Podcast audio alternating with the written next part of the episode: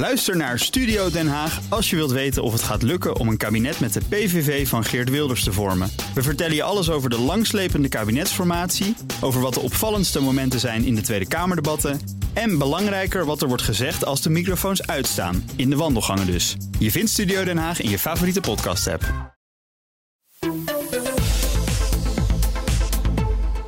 We gaan uh, in Polen uh, kijken, want de parlementsverkiezingen zondag die worden cruciaal genoemd voor Polen en uiteraard voor Europa. We weten, het land ligt nogal dwars en ligt tegen Oekraïne aan. Onze twee mannen, de makers van de Perestroikast, die zijn daar in, uh, in Polen op dit moment. Floris Akkerman zit in Warschau, Geert-Jan Haan in Poznan. Mannen, goedemorgen. Dag Bas, dag Nina. Geert-Jan, je bent er ook? Jazeker. Ja, dat is heel, heel fijn. Uh, laatste campagnedag. Hoe liggen de kaarten geschud? De zittende PIS-partij, die regeringspartij, uh, hoe staat die erbij? Die staat uh, voor Bas. Die gaat ook wel winnen. Hm. Uh, de partij Burgerplatform van oud-premier Donald Tusk, dat is de uitdager. Ja. Die probeert nog een been bij te trekken. Maar het gaat er vooral om bij de uitslag of er uh, drie oppositiepartijen zijn die samen genoeg stemmen halen om een meerderheid te vormen. Mm -hmm. Een soort gezamenlijke oppositie van uh, conservatief-liberaal tot aan uh, links. En daar zal vanuit Brussel met interesse naar worden gekeken. Want wat die drie partijen dan bindt, dat is een normalere relatie met Brussel en een normalere kijk op mensenrechten, rechtsstaat en persvrijheid. Het is echt niet zo dat katholiek, uh, katholieke Polen dan ineens superlosse abortusregels krijgt of dat ze heel open voor migratie gaan staan. Hmm. Maar de inzet van deze verkiezingen is um, vrijheid vanuit de oppositie, vrijheid van de democratie. Ja. En vanuit de regering behoud van de huidige, nou laten we zeggen, cultureel-conservatieve vrijheid. Hm. met het recht op het maken van aanpassingen. Maar hoe groot is de kans dat die oppositie, bestaande uit drie partijen. en voorgezeten door Donald Tusk, het echt gaat halen tegenover die, uh, ja, de campagne van het PIS? Want die, die campagne die is, niet, die is niet aardig, hè? Nee, die campagne is keihard. Het, uh, het lijkt wel een voorbode van uh, Trump tegen Biden. Mm. Uh, deel 2 daarvan, met wederom ook hier in Polen oude bekende koppen. Uh, veel bombastische muziek, opgefokt is het, volkslied erbij. En um, ik sprak een parlementariër van de partij van Donald Tusk van Burgerplatform. En zij zegt tegen mij: Ja, mijn achtjarige dochter die vroeg laatst aan mij. Uh, mama, als je op het podium staat, waarom schreeuw je dan tegen de mensen terwijl je een microfoon hebt? en dan zegt zij: Ja, omdat mensen van ons verwachten dat we schreeuwen en elkaar de maat nemen. Ja. En dat is de sfeer. En het wordt dus ook hard tegen hard met het idee dat nou ja, er is een kans dat, dat, dat die meerderheid uit de oppositie het, het gaat halen. Maar dan nog uh, weten we niet hoe het gaat lopen. Ja, Floris, eventjes naar jou. Want jullie hebben met, met uh, jullie podcast Perestroikast een serie gemaakt. Wat, wat is nou opvallend aan Polen? Behalve datgene wat we weten, hè? De, de kritiek die ontstaat vanuit Brussel. Alle kritiek die er is op, op het bestuurlijke niveau, op de rechtelijke macht, op vrijheid van meningsuiting. noem maar op. Ja, die, die onderwerpen hebben we allemaal behandeld. Wat ja. ook aan bod kwam was de economie. En je ziet dat Polen uh, het sterk goed doet uh, met, met economische groei... als je het ook vergelijkt met westerse landen. Mm -hmm. Er wordt zelfs gezegd dat Polen Groot-Brittannië... qua welvaart ook voorbij gaat over, een, over in 2030. Um, met dank voor Polen dan wat betreft aan de interne markt... Dat Polen ziet dat bedrijven hier naartoe komen, westerse bedrijven die zich gaan vestigen. Ja. Um, tegelijkertijd, om die groei uh, nodig te hebben, hebben ze migranten nodig. Want de bevolking vergrijst. En je ziet ook een laag geboortecijfer. Dus ze hebben migranten nodig vanuit, vanuit, uh, vanuit Oekraïne, maar ook van verder. En daar zit, zit eigenlijk de, de knepen bij PiS, uh, de, de, regeringspartij. Die werpen zich op als hoeder van, van, van, van Polen. Als ja. beschermer van tegen migratie. Terwijl ze eigenlijk die migratie om die economische groei hard nodig vast te houden uh, hard nodig hebben. Ja, ja.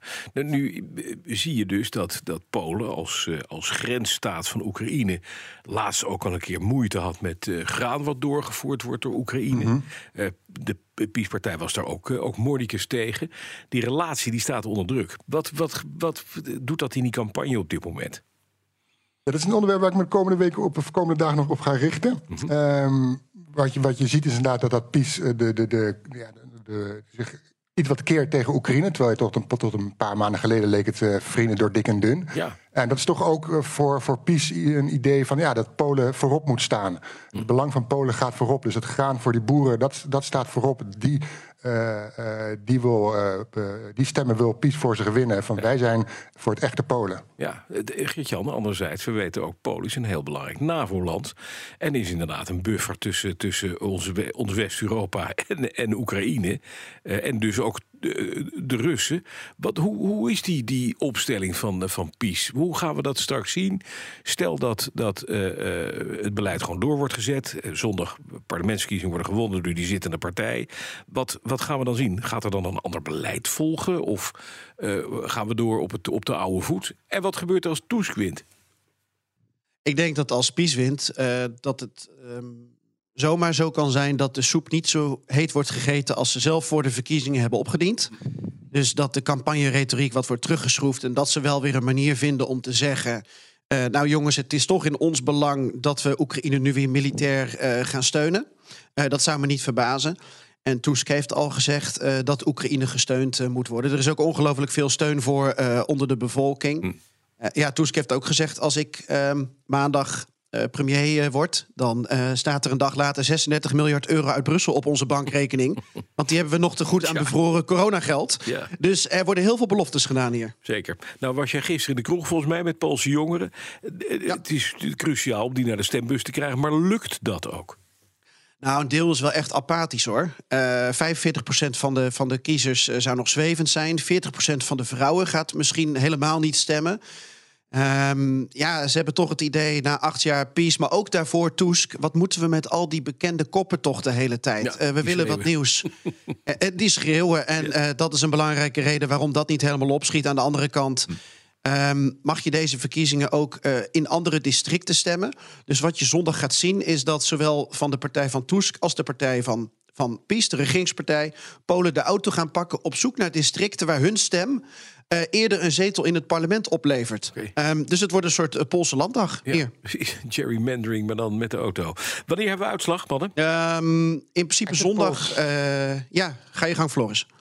Exit polls zondagavond om 9 uur. Ja. Maar de definitieve uitslag laat nog even op zich wachten. Nou, maar je zag bij Slowakije dat je na die exit polls die wezen ook uh, de, de, verkeerde overwinnaar aan. Dus we zullen echt moeten, misschien moeten kijken tot de uitslag, uh, definitieve uitslag. Ja, we gaan het zien. Dank jullie wel voor de toelichting. Floor Zakkerman en Geert-Jan Haan. Vanuit Polen. Eén vanuit Poznan, ander vanuit Warschau.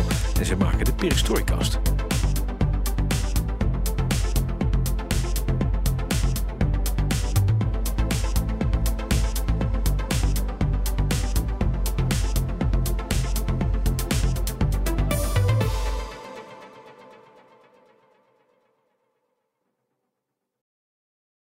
Ook Hugo Reitsma vind je in de BNR-app. Superhandig die BNR-app. Je kunt alle programma's live luisteren, breaking nieuwsmeldingen. Je blijft op de hoogte van het laatste zakelijke nieuws. En je vindt er alle BNR-podcasts, waaronder natuurlijk de belangrijkste, Boeken zijn in de wijk. Download nu de gratis BNR-app en blijf scherp.